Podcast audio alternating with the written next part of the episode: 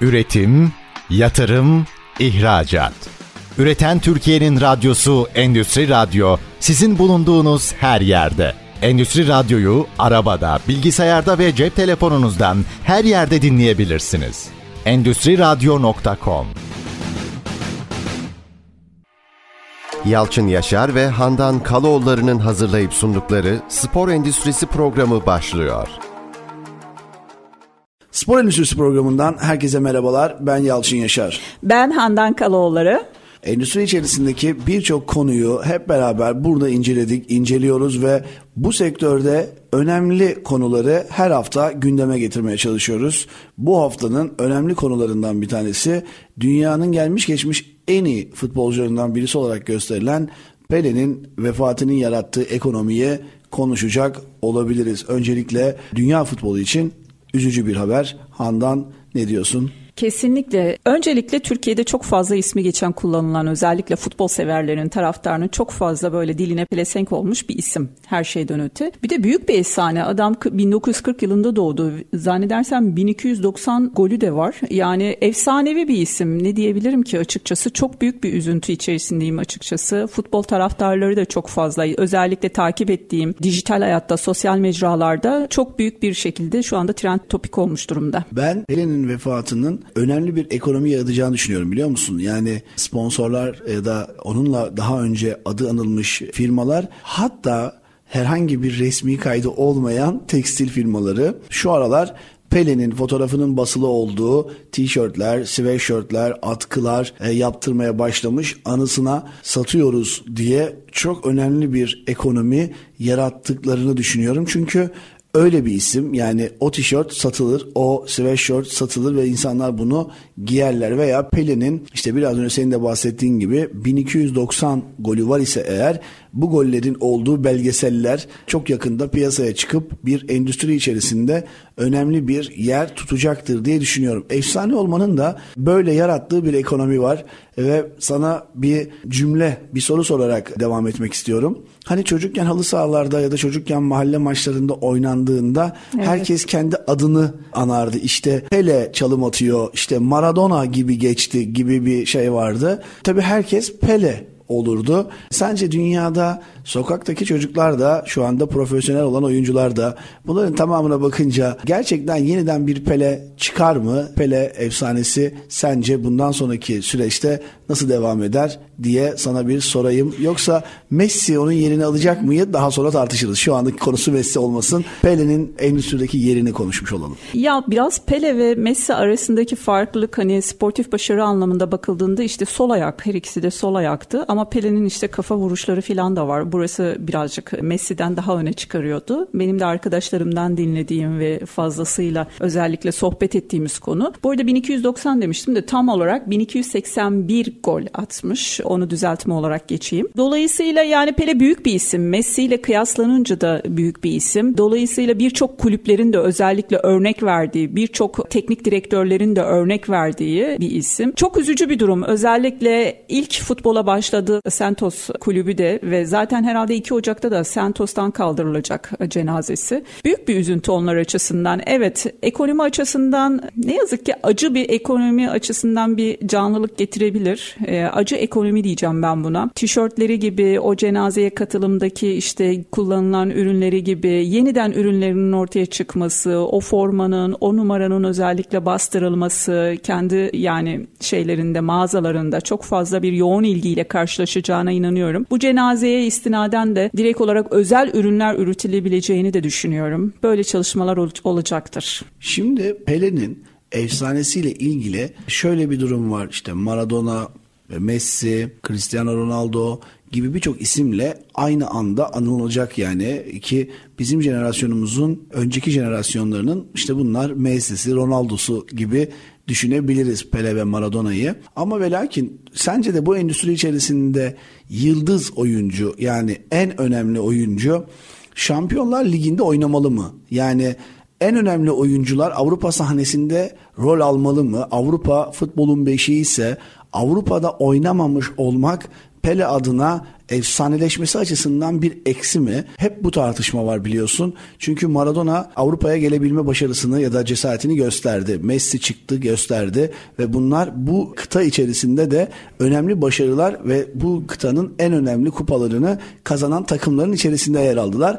Ama ve Pele Avrupa'ya gelmedi. Pele Avrupa'ya gelmediği için de sanki yıldızı bir tık aşağıda gibi Maradona'ya göre ki şu anda bence Messi'ye göre de bir tık aşağıda. Yani e, çok önemli bir oyuncu. 1950'lerde 60'larda yaptıklarını 70'lerde yaptıklarını düşününce inanılmaz bir yetenek. Ama ve lakin sanki böyle Avrupa'dan e, kaçmış olmasının veya Avrupa'ya bir şekilde sebebini bilmediğimiz bir şekilde gelmemiş olmasının kendi kariyerinde eksi yazdığını düşünüyorum.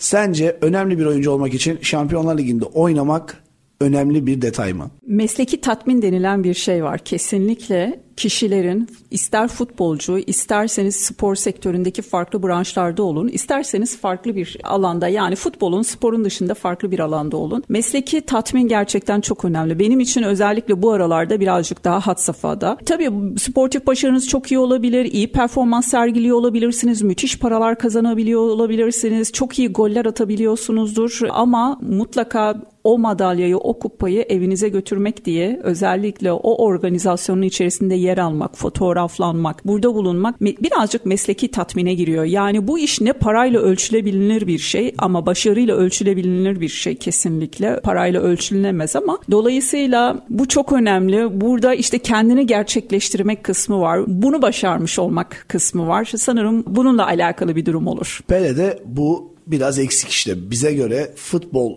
efsanesi yani çünkü bunu daha önceki programlarda konuştuk. Dünya kupasını kazanmak mı daha zor bir şey ya da Şampiyonlar Ligi kupasını kazanmak mı daha zor bir şey veya hangisi daha değerli diyemeyeceğiz. Tabii ki bir tanesi Dünya kupası, bir tanesi Avrupa'nın kulüpler bazındaki kupası ama bir tanesinde Şampiyonlar Ligi kupasını kazanırken dünyanın en iyi oyuncularını bir takımda toplayabiliyorsunuz. Ama Dünya kupasını kazanırken bu böyle olmuyor. O ülkenin en iyileri sizinle beraber olmuş olmuyor. Ama ben önemli bir detay olduğunu düşünüyorum. Pele'nin Avrupa'ya gelmemiş olmasının ama o yıllarda e, şöyle bir detay var. 1960'larda yanlış değilsem hatta bir bilgi tazelemesi yapayım. Piyonluğu. O dönemin 1961 yılında Başkan Quadros'un Pele için karar çıkartması var ve kararda kararnamede şöyle yazıyor. İhraç edilemeyecek ulusal hazinedir diyor. Yani bu ülkenin dışına çıkması yasaktır bu hazinenin gibi bir kararname çıkartıyor ve ne aslında müthiş. gitmesine müsaade etmeyen bir devlet de var o yıllarda. Pele yaşıyor olsaydı ki yaşadığı zamanlarda belki bazı belgesellerde çıkacaktır ortaya.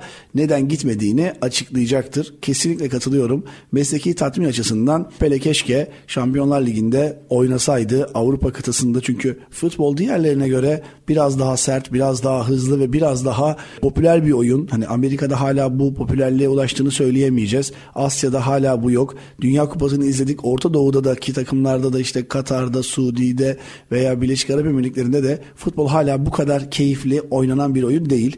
O yüzden Şampiyonlar Ligi'nde oynaması Pele adına da kişisel tatmini açısından, kişisel markası açısından da önemli olurdu ama kararnameye baksana yani ulusal hazine yazmışlar ve göndermemişler. Çok büyük bir şey. Çok büyük bir şey. Çok onur edici Çok bir onur. şey ama aynı zamanda da negatif olan tarafı da var işte ne yazık ki. Evet ama Pele'nin bu tabii efsane olmasını engellemiş midir? Hayır engellememiştir. Vefatıyla Kesinlikle. beraber ortaya çıkan onlarca video izledim ve e, bugün Cristiano Ronaldo'nun yaptığının çok benzerlerini bundan 40 yıl önce, 30 yıl önce kendisi yapabilmiş bir efsane.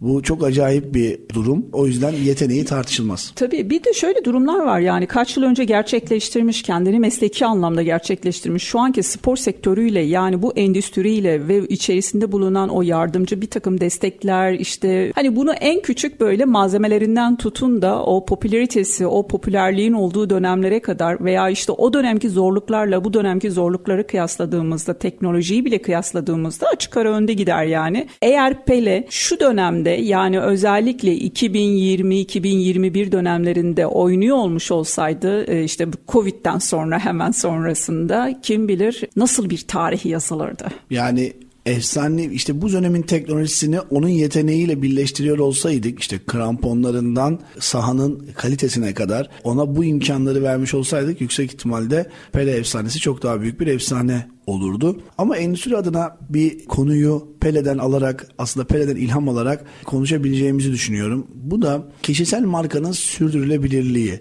Yani Pele 1975 yılında neredeyse galiba futbolu bırakmış bir sporcu. Belki 1977'dir yani hani 80'i görmediğini tahmin ediyorum oyunculuk yıllarının. Ama şimdi 80'den 2000'e 20 buraya da 23 yıl oluyor artık yani yeni yılla beraber. 40 yıldır futbol oynamayan bir e, sporcunun halen daha efsanevi bir sporcu olarak davet ediliyor olması isminin markasının da sürdürülebilirliği açısından markasının yönetilmesi açısından çok kıymetli olduğunu düşünüyorum. Neden? Çünkü dünyada Pele olmasa da çok adı öne çıkmış sporcular vardı. İşte Avrupa'da Batistutalar vardı. Örnek evet. veriyorum o zamanın sporcu açısından bakacak olursak. E, Baggio kardeşler vardı mesela gibi. Birçok sporcu vardı. Dünya Kupası'nda ilham olmuş veya Dünya Kupası'nda adı çok öne çıkmış sporcular.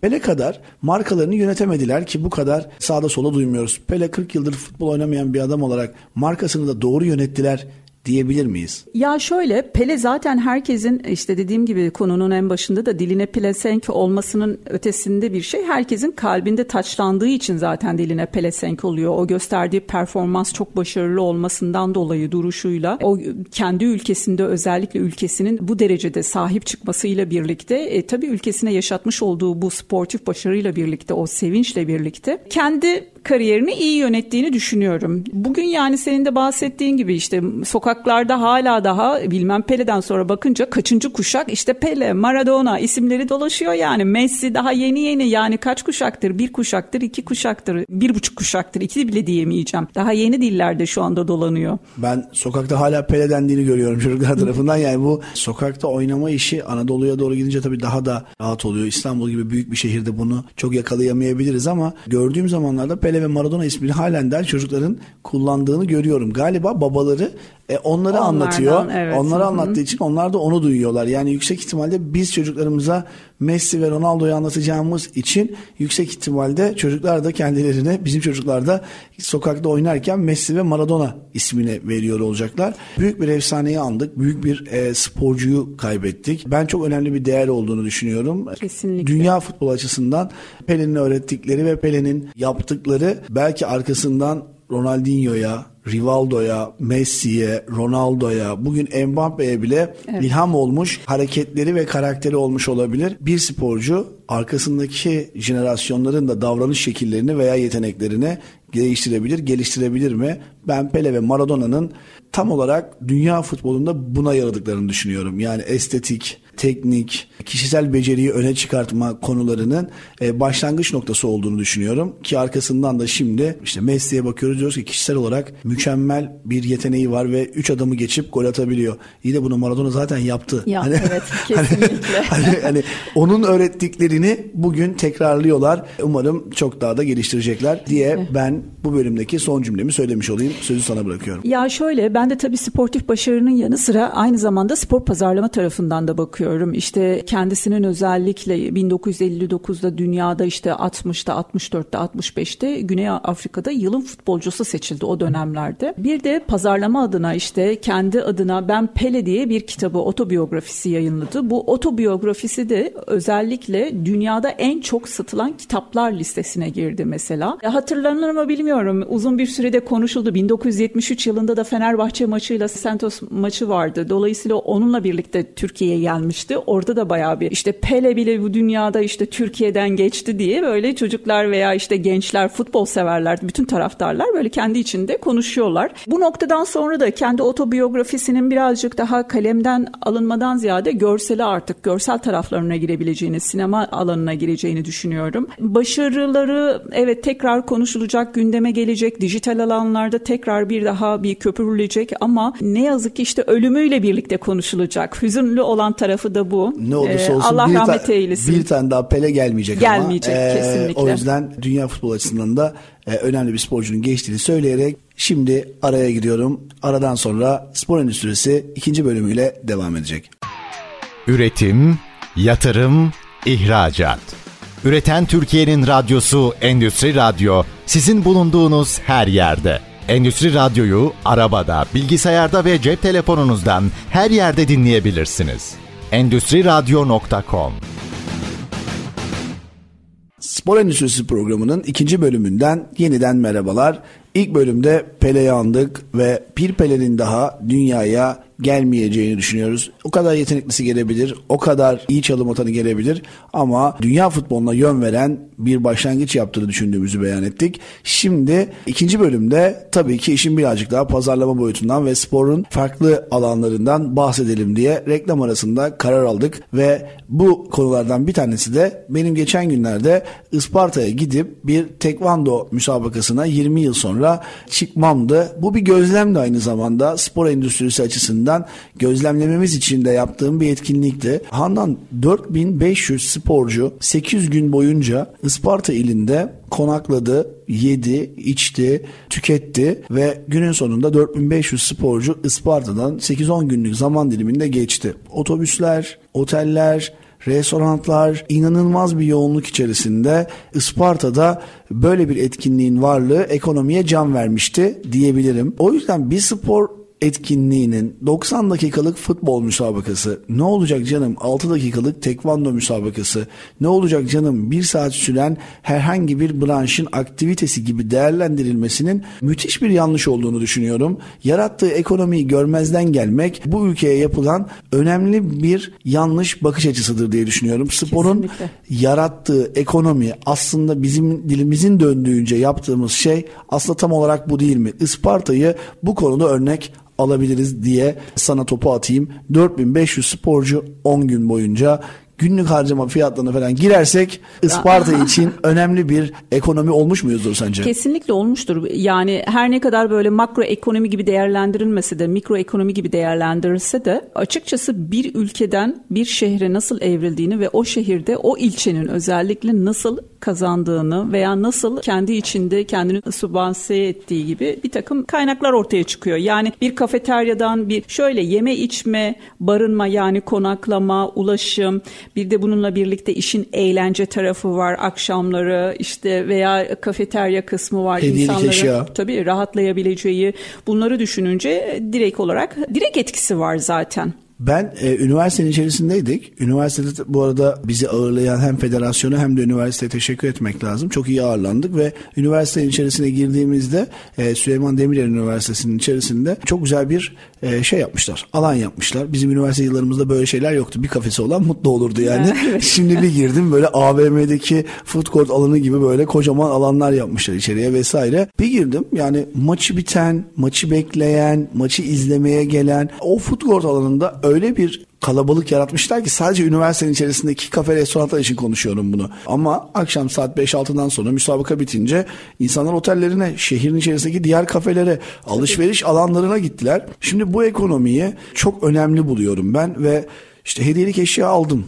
Giderken aracıma yakıt aldım. Orada yemek yedim. Orada bir otelde konakladım. O otele tedarikte bulunan peyniri, zeytini tükettim. Şimdi toplama baktığım zaman hem kısa vadeli hem de uzun vadeli bir ekonomi yarattığımızı düşünüyorum. 20 yıl sonra ringe çıkmak nasıl bir şeydi diye sormak yerine bana bunları sorarsan daha çok sevinirim. Çünkü 20 yıl sonra ringe çıkma işi gerçekten toplamda 4 dakika sürüyor ya da 5 dakika sürüyor. Ama öncesi işte, hazırlık. Ama, ama hazırlık evresinin yarattığı ekonomiyi ve endüstriyi konuşursak sanki çok daha iyi olacak gibi ya da dinleyici için daha önemli kısmı. Çünkü olay bir şovdu ve o şov çok başarıyla gerçekleşti ama bir de gerçekten şov olmayan, aktif dövüşen insanlar gördüm yani tekvandoda ve ne kadar yetenekli olduğumuzu bu işte tekrardan gördüm. Başkanı ziyaret ettim, başkanla konuştum, başkanın bu konuya verdiği değeri fark ettim. Fotoğrafçısından sağlıkçısına kadar her şey çok iyi organize edilmiş. E, bu bile artık sporun pazarlanma açısından federasyonların işe uyandığını hissettiriyor bana. Evet. Çünkü iyi bir fotoğraf o branşa olan ilgiyi sence değiştirmiyor mu? Kesinlikle değiştiriyor. Çünkü o fotoğrafın direkt olarak yani bunun ulusal değil yerel bir organizasyon olduğunu göz önünde bulundurursak yani Türkiye sınırları içerisinde o şehrin içerisinde olan katılımla organizasyonu düşünürsek o fotoğrafın Türkiye'deki bütün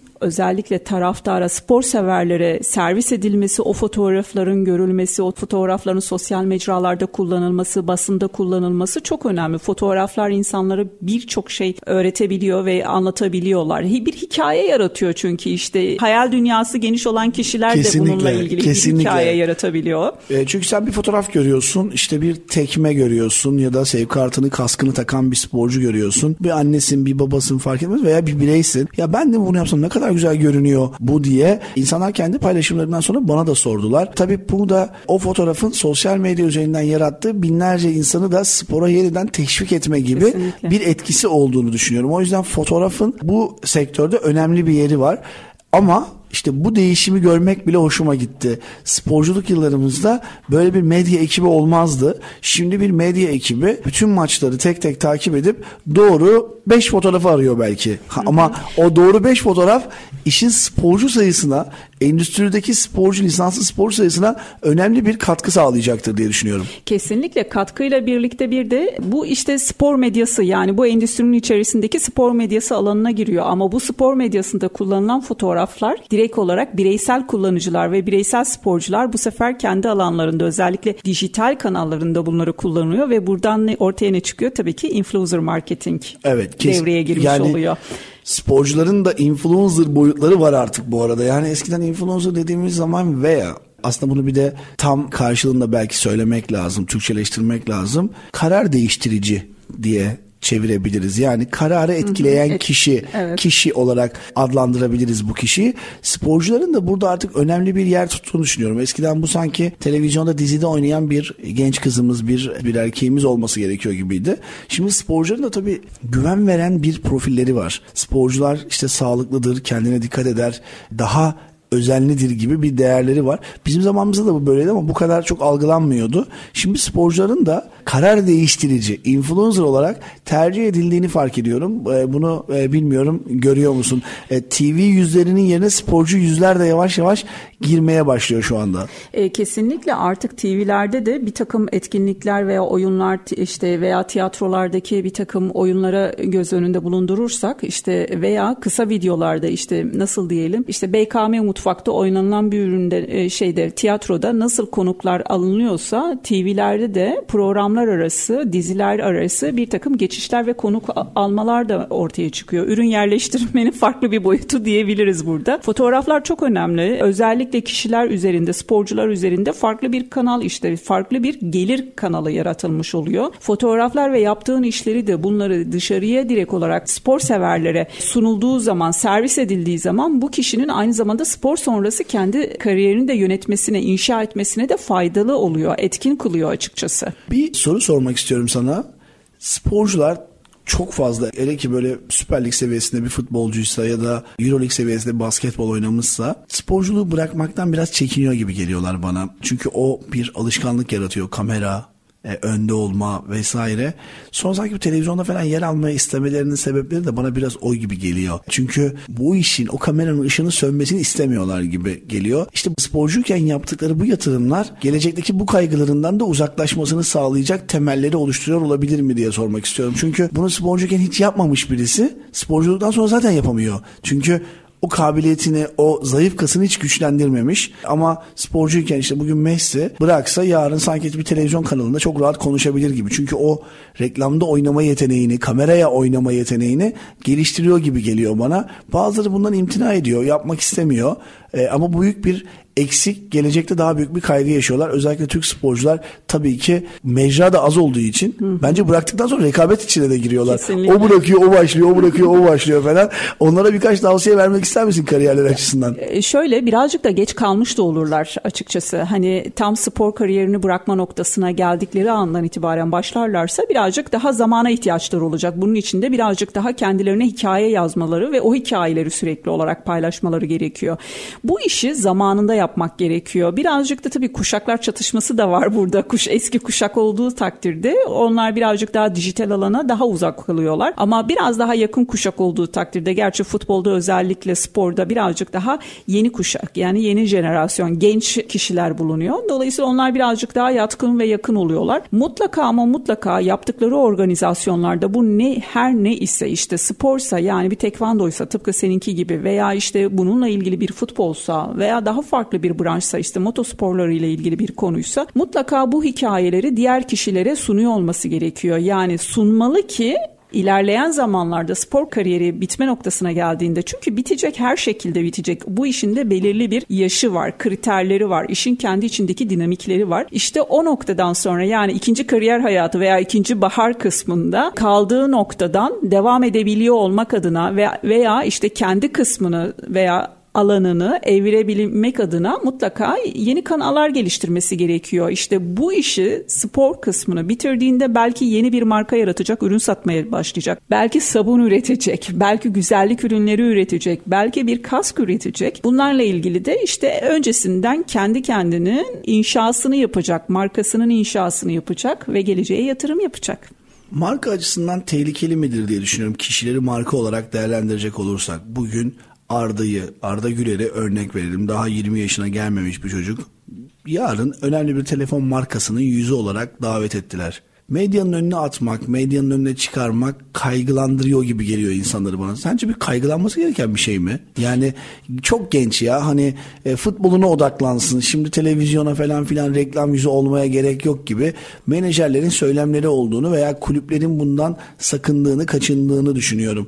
Yani reklamda oynamak için 30 yaşını mı geçmek gerekir? Yani kaldıramayacağını düşünmelerinin sebebi sence ne olabilir? O yaş daha fazla popülerliği kaldıramaz demek mi acaba bu? Aslında burada popülerlik birazcık ikinci planda geliyor. Birinci planda e, daha çok para kısmı geliyor. Çünkü bu tarz anlaşmalarda marka anlaş marka işbirliklerinde, marka anlaşmalarında veya sponsorluk anlaşmalarında ön planda tabii ki markanın gücü veya bulunmuş olduğu çizgisi çok önemli. O markayla sporcu kişiliğin, sporcu kişinin birbirlerine eşit mi? Birbirlerinin çok az yani bir barem üstünde veya bir barem altında olabilir ama kesinlikle 5-6 altı barem altında veya üstünde olmamalı. İşte o zaman menajerler bunları düşünmelidir diye düşünüyorum. Menajerlerin düşündüğü noktadaki handikaplar şunlardır. Çok profesyonel insanlarla karşılaşmadığından dolayı olabilir. Çünkü bu işler birazcık daha profesyonelce ajanslarla birlikte yapılmalı. Eğer bir mesela Arda bir telefon markasından örnek verdin. O telefon markasıyla bir işbirlik yapacaksa o sözleşme maddelerin, sözleşme haklarının kontrolü ve sözleşme haklarının yerine getirebiliyor olması için işi arka tarafta bir ajansın takip etmesi, ortamı hazırlanması Arda'nın gelip çok hızlı bir şekilde o sete gelip hızlı bir şekilde işini yapıp ve hemen hızlı bir şekilde o setten ayrılması sağlanır. Arda eğer ajansla birlikte setin hazırlanma anından itibaren oradaysa veya işte ajans yok da kendisi geliyorsa işte masa sandalye şu köşede olsun veya telefon burada olsun gibi veya makyöz gelsin hemen makyaj yapsın onu beklemek gibi şeyleri varsa evet menajerler bunu düşünebilirler Galiba yani. geçmişin kaygısı şu anda hala meyvesini gösteriyor geliyor. Yani hala bir sorun olarak önümüze çıkıyor diye düşünüyorum. Çünkü geçmişte bunlar oldu galiba ki şimdi evet. çocuklara e, şey diyorlar yani bunlar 20 milyon taraftarı olan dünya çapında izlenen bir branşın temsilcileri, sporcuları ama diyorlar ki 20 yaşında bir reklamda oynamasın çok erken vesaire. Neden erken ya bu insanlar çıkıp 50 bin insanın önünde futbol oynuyorlar. 20 milyon taraftarı olan bir kulübün sporcusular. Neyi kaldıramayacak olabilirler? Sadece galiba süreci doğru yönetememekle Yönetim, ilgili evet. kaygıları var. Yoksa çocuklar bu işlerin altından kalkarlar diye düşünüyorum yani. Bir de e, şunu da göz önünde bulundurmak gerekiyor özellikle. Yani o gelecek olan markalarla marka işbirliği yaparken markaların gerçekten duruşu, durumuyla, marka değeriyle ilgili mutlaka bir fizibiliteyi yapmak gerekiyor. Çünkü bugün yapmış olduğunuz işler ilerleyen zamanlarda konularda ayaklarınıza dolanmasın. Günümüzde özellikle dijital paralarda hızlı yükselişler ve birdenbire dolandırma ve ortadan yok olma durumları olabiliyor. Dolayısıyla ilk anda güzel paralarla bir anlaşma yapılabilir. O dijital atıyorum paralarda olduğu gibi ama sonrasında etrafı piyasayı dolandırıp yok olduklarında işte markanın da yüzü buydu dediği, denildiğinde işte orada sıkıntılar başlıyor. O yüzden profesyonellik önemli. Geçen günlerde buna benzeyen bir örneği spordan değil ama sinema sektöründen yüzü eli olan bir markanın mühürlenmesi konusuyla ilgili birinin canının yandığını da gördük haberlerde. Sporcuların da buna dikkat etmesi bence de önemli diyorum ve kısa bir araya gittikten sonra son bölümle yeniden burada olacağız. Üretim, yatırım, ihracat. Üreten Türkiye'nin radyosu Endüstri Radyo sizin bulunduğunuz her yerde. Endüstri Radyo'yu arabada, bilgisayarda ve cep telefonunuzdan her yerde dinleyebilirsiniz. Endüstri Radyo.com Spor Enstitüsü programının 3. bölümünden herkese yeniden merhabalar.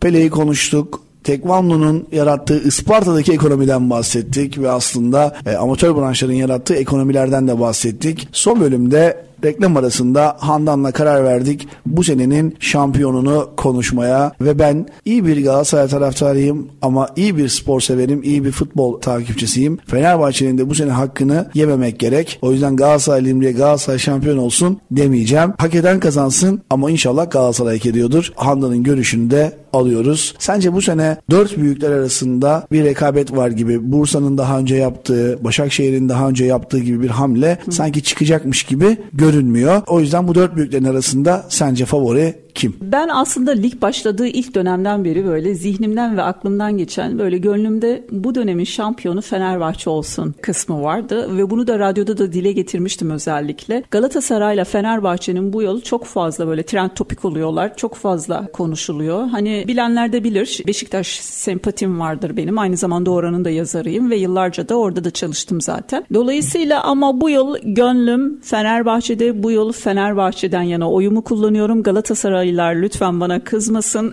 Hakikaten Fenerbahçe ile ilgili siz de biliyorsunuz yıllardır hep dile gelen bir takım şeyler var. İşte yaşadığı sıkıntılar veya üzüntüler var. Yıllardır alamadığı işte yıldızdan kupadan kaynaklı bir takım durumlar var. Profesyonel olarak da gerçekten iyi gidiyorlar. Başarı anlamında da iyi gidiyorlar. İşte Jorge'nin de buraya gelmiş olması, şu anda konuşuluyor olması. Yani oraya bir taze kan ve bu konuda da iddialı bir şekilde bir takım profesyonelce stratejiler de geliştiriyor. Ali Bey de bununla ilgili, Ali Başkan da bununla ilgili çok fazla konuşuluyor. Gönlüm Fenerbahçe'den yana. Şu anda bu haftayı lider Galatasaray tamamladı. Bundan sonraki süreçte neler olacağına bakacağız ama ben de Jesus Hoca'nın e, takımı iyi götürdüğünü şahsen düşünüyorum. Arda'ya forma şansını az vermesinden yana biraz evet. spor sever, futbol sever olarak e, müzdaribim ama o hoca bunu niye oynatmıyor diyecek kadar da kendimi hoca hissetmiyorum. Demek ki bir bildiği vardır. Yani yılların Jesus'una yani milli duygularımız Arda'nın oynamasını ister derken hocanın taktiğine, hocanın e, tecrübesine de saygı duymak zorundayız. Olsa daha iyi olur. Oynamayacaksa bize verebilirler. Ya biz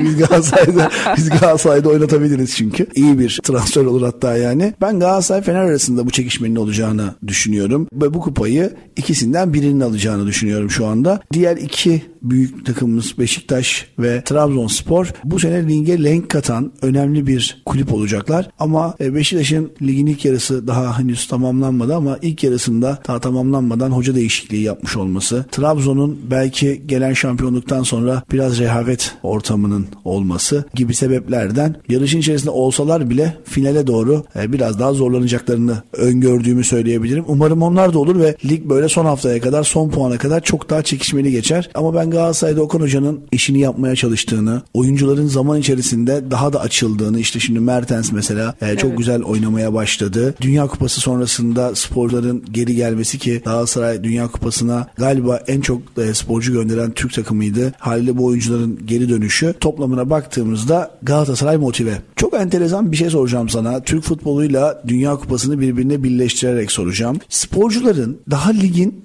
ilk dönemlerinde ara verip Dünya Kupası'na gitmiş olmaları Dünya Kupası'ndaki futbol kalitesini arttırmış olabilir mi? Niye biliyor musun? Haziran'da sanki bu çocuklar yoruluyorlar. Evet. Yorgun oynuyorlardı. Yani Katar'da ben futbol açısından çok başarılı maçlar seyrettim. Çünkü sanki onlar o hafta liglerinde oynuyor gibi tam böyle yüklemenin olması gerektiği zaman diliminde futbol oynadılar. Futbol haftaları işte dünya genelinde 35-40 hafta arasında oynanan bir sürecin arkasından Dünya Kupası oynadığınızda hani sporcular daha yorgun oynuyorlardı galiba. Mesela bu kadar gol pozisyonu veya gol veya bu kadar çekişmeli maçlar ya da bu kadar gidip gelen yüksek tempolu maçlar izlemiyorduk Dünya Kupalarında. Ben Katar'ın futbol seyri açısından önemli bir dünya şampiyonası olduğunu düşünüyorum. Ve acaba gerçekten Kasım Aralık gibi Dünya Kupası oynansa Dünya Kupası'nın futbol keyfi daha yüksek olur mu? Kesinlikle daha yüksek olurdu. Her şeyden öte tabii birazcık da siyasi duruş ve çok fazla dedikodu çıktı bununla ilgili. Futbolcuların da hani ara verilmiş olması ve Dünya Kupası'nda bulunmaları, sonra tekrar geri dönmeleri kesinlikle hızlı bir motivasyon oldu. Bir de ilk bölümde söylediğim gibi mesleki tatmin. Çünkü bir Dünya Kupası organizasyonun içerisindeydi ve bu organizasyonun bir parçası halindelerdi. Bunun için savaştılar, yarıştılar. İşte bu savaşı veya hani yarışı kaybedenlerden bir tanesi Ronaldo'ydu. Nasıl basına yansıdığını gördük. Gözyaşlarına hakim olamadı. Kendisiyle birlikte keza ailesi ve onu tutan taraftar da ve aynı zamanda ülkesi de. Yani bir bütün haline geliyor her şeyden öte. İnanılmaz bir adrenalin filan salgılanıyor orada. Çünkü dünyada ülken için yarışıyorsun. Yani o milli takımınla birlikte gidiyorsun ve diğer ülkelere her ne kadar dostluk olsa da arka planda, her ne kadar işte futbolcular birbirleriyle arkadaş olsalar da arka planda ama orada büyük bir yarış var ve ego var ve performans var. Yani bununla birlikte getireceği o ülkenin kazanacağı bu ödülle birlikte, kupayla birlikte getireceği inanılmaz büyük bir PR var. PR'la birlikte para var. 42 milyon var evet, değil mi? Gerçek gerçekten Arjantin'in kazanması tabii dünya genelinde çok önemli bir sevinç yarattı. Çünkü herkes Messi'nin kazanmasını istiyordu.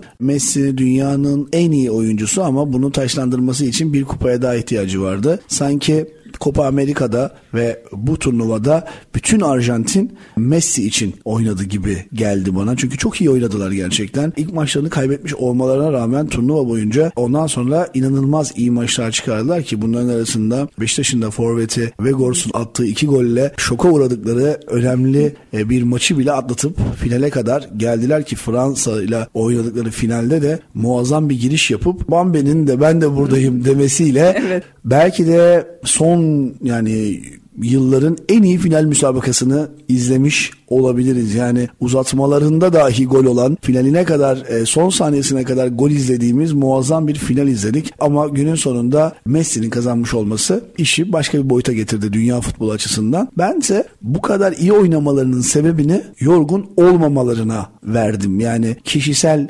görüşüm buydu ve acaba gerçekten Dünya Kupası Katar'da sıcağa bağlı böyle bir karar alınmıştı ama sanki bu karar çok da yanlış bir karar değilmiş. Oyuncular daha bir iyi oynadılar gibi. Ha şimdi dönüşte liglerinde belki sona doğru daha kötü bir performans, daha yorgun bir performans sergileyebilirler mi? Bunu da ilk defa bu sene göreceğiz. Ama ben Dünya Kupası'nı izlemekten çok keyif aldım. Ya bence yorgunluk olacaktır tabii. Hani çünkü orada müthiş bir şartları zorluyorsun. Müthiş bir adrenalin var. Bütün her şeyin odak noktan orası oluyor. Her şey senin için ikinci planda, üçüncü planda oluyor. Tek odak noktan orası olduğu için dolayısıyla vücut otomatik olarak tüm kasların oraya odaklanıyor ve onun için çalışıyorsun, çabalıyorsun. Zaten Dünya Kupası bittikten sonra o galibiyetle birlikte Messi'nin o sevinçten sonra birkaç gün yataktan kalkamadığını düşünüyorum açıkçası. Bu Dünya Kupası maçları başlamadan önce ben işte bilindiği gibi söylemiştim. Messi ve tabii ki Messi'nin takımını tutmuştum ve kazandı. Totem de yapmıştım bununla ilgili. Bu yılda Türk Ligi için Fenerbahçe dedim lig başlamadan bakalım Bak, devam edecek mi? Sence Fenerbahçe şampiyon olursa da Nusret kupayı almaya gider mi?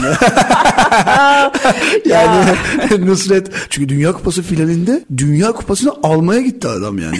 İnanılır gibi değil yani. Şimdi FIFA bir soruşturma başlattı diyorlar. Nasıl evet. oldu bu ayrı diye bilmiyorum ama akredite kartı var boynunda yani. Hani FIFA'nın da finalde akredite kartı kimde var bilmiyor olma ihtimali bana çok mantıklı gelmiyor. Kesinlikle. Ee, herhalde dünyanın yarattığı baskıdan dolayı FIFA böyle bir soruşturma yapıyoruz gibi bir şey. Çünkü yani Dünya Kupası finalinde sahaya kimin çıkacağının listesine FIFA yetkilileri bakmıştır zaten yani. Tabii ki kesinlikle. Hani, bu herhangi bir final müsabakası değil bu yani. O yüzden o akredite kart ona verilirken bence FIFA'nın şahsen mutlaka bir haberi vardı ama herhalde dünya basını çok fazla bunu konuşunca herhalde FIFA'da böyle bir soruşturma başlatıyoruz dedi. Acaba şöyle bir şey de olmuş olabilir mi? Yani Nusret gerçi yine yapacağını yaptı şu anda PR anlamında da kendini fazlasıyla bu, bu, konuşturdu. Yani bu, bu arada muazzam şey. yani muazzam bir başarı bu. Şimdi yani. ben de yıllarca birçok maça katılmış ve aynı zamanda akreditasyon kartı sahibi olan biri olarak hani sahaya indiğim zaman o yedek kulübelerinin olduğu noktalardan gezebiliyordum. Isınma Ama tabii evet. ısınma noktaları o taç çizgisinin olduğu noktalara o sahaya zaten basamıyorsunuz. Çimlerde maç olmadığı zaman bile basamıyorsunuz o da ayrı bir şey. Dolayısıyla mutlaka orada acaba arka planda beni şöyle düşündürdü. Yani zaten Nusret'in çalıştığı bir takım ajanslar var PR açısından veya işte reklam açısından veya kurum açısından. Bu akreditasyonu başka bir kişiye verildi de işte o esnada hasbel kader işte sadece görevli yazdığı için isim ve soy isim yazmadığı için birinden acaba alıp da girmiş de olabilir mi diye de soru işareti olmadı değil açıkçası. Bu, bu marketing pazarlama açısından isteyerek yaptıkları planlı bir şey olabilir bu arada. Kesinlikle. Yani burada dünyanın her yerinde şu an Nusret konuşuluyor yani her yerinde. Ama olumlu olumsuz. Buna bir şey söyleyemeyeceğim ama hani bizde iyi haber kötü haber fark etmez. Haber haberdir Evet. mantığı var ya biraz böyle. Nusret biraz antipatik gelmiş olabilir dünya futboluna ama bu antipatikliğini kaybedecektir yani zaman içerisinde. insan çünkü iki haftalık hafızayla yaşadığı için Nusret'in bu antipatikliği kaybolup Nusret kimdi soruları daha çok öne çıkacaktır. Yani bence o ajans çalışmış olabilir ama Messi'nin kolunu çekiştirme kısmını çalışmamış olabilir diye düşünüyorum Yani kesinlikle. O Bu çalışılacak bir sahne değil zaten Değildi. yani hani, hani o ona herhalde talimat verilmiş olabilir yani şunu yapsan iyi olur bunu yapsan iyi olur gibi bir şeyler söylenmiş olabilir çünkü ben gördüğümde şok oldum yani sahada Nusret'i gördüğüm anda hani bayağı kupa elinde işte Evet. e, yanında Di Maria falan var Evet. böyle fotoğraf çektiriyor falan dedim ne oluyor yani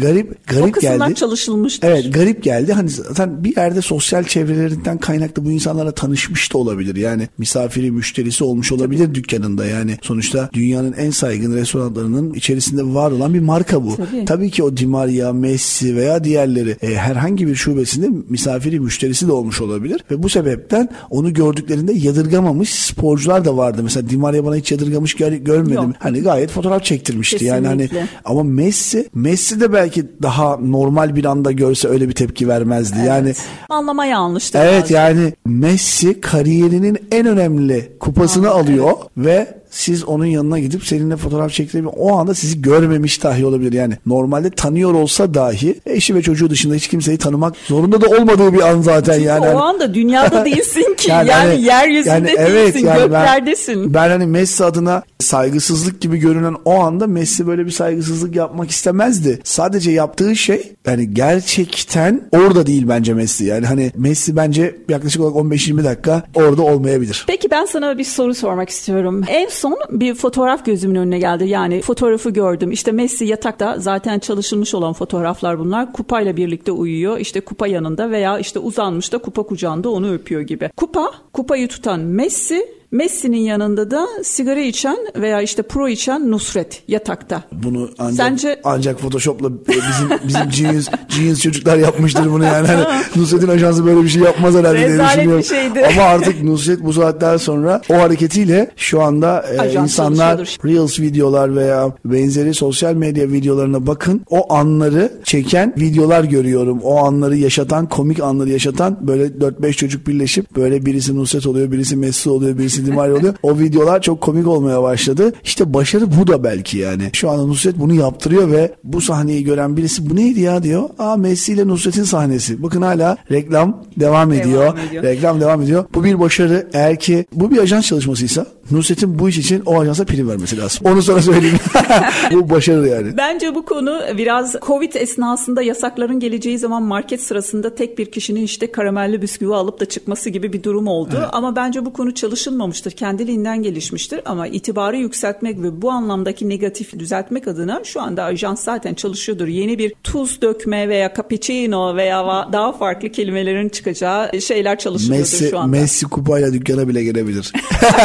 diyorum ve spor endüstrisi programının 3. bölümünü de bu haftasını da burada kapatıyorum. Dünya kupasını Messi aldı. Önümüzdeki geçmiş olduğumuz günlerde dünyanın en önemli oyuncularından bir tanesi Pele vefat etti ve biz bu senenin şampiyonluk adayını Fenerbahçe veya Galatasaray olarak belirledik. Haftaya farklı bir konu veya farklı bir konukla tekrardan burada olacağız. Spor dolu, sağlık dolu günler diliyoruz. Bu güzel yeni yılımızda sporla ve sevgiyle kalın.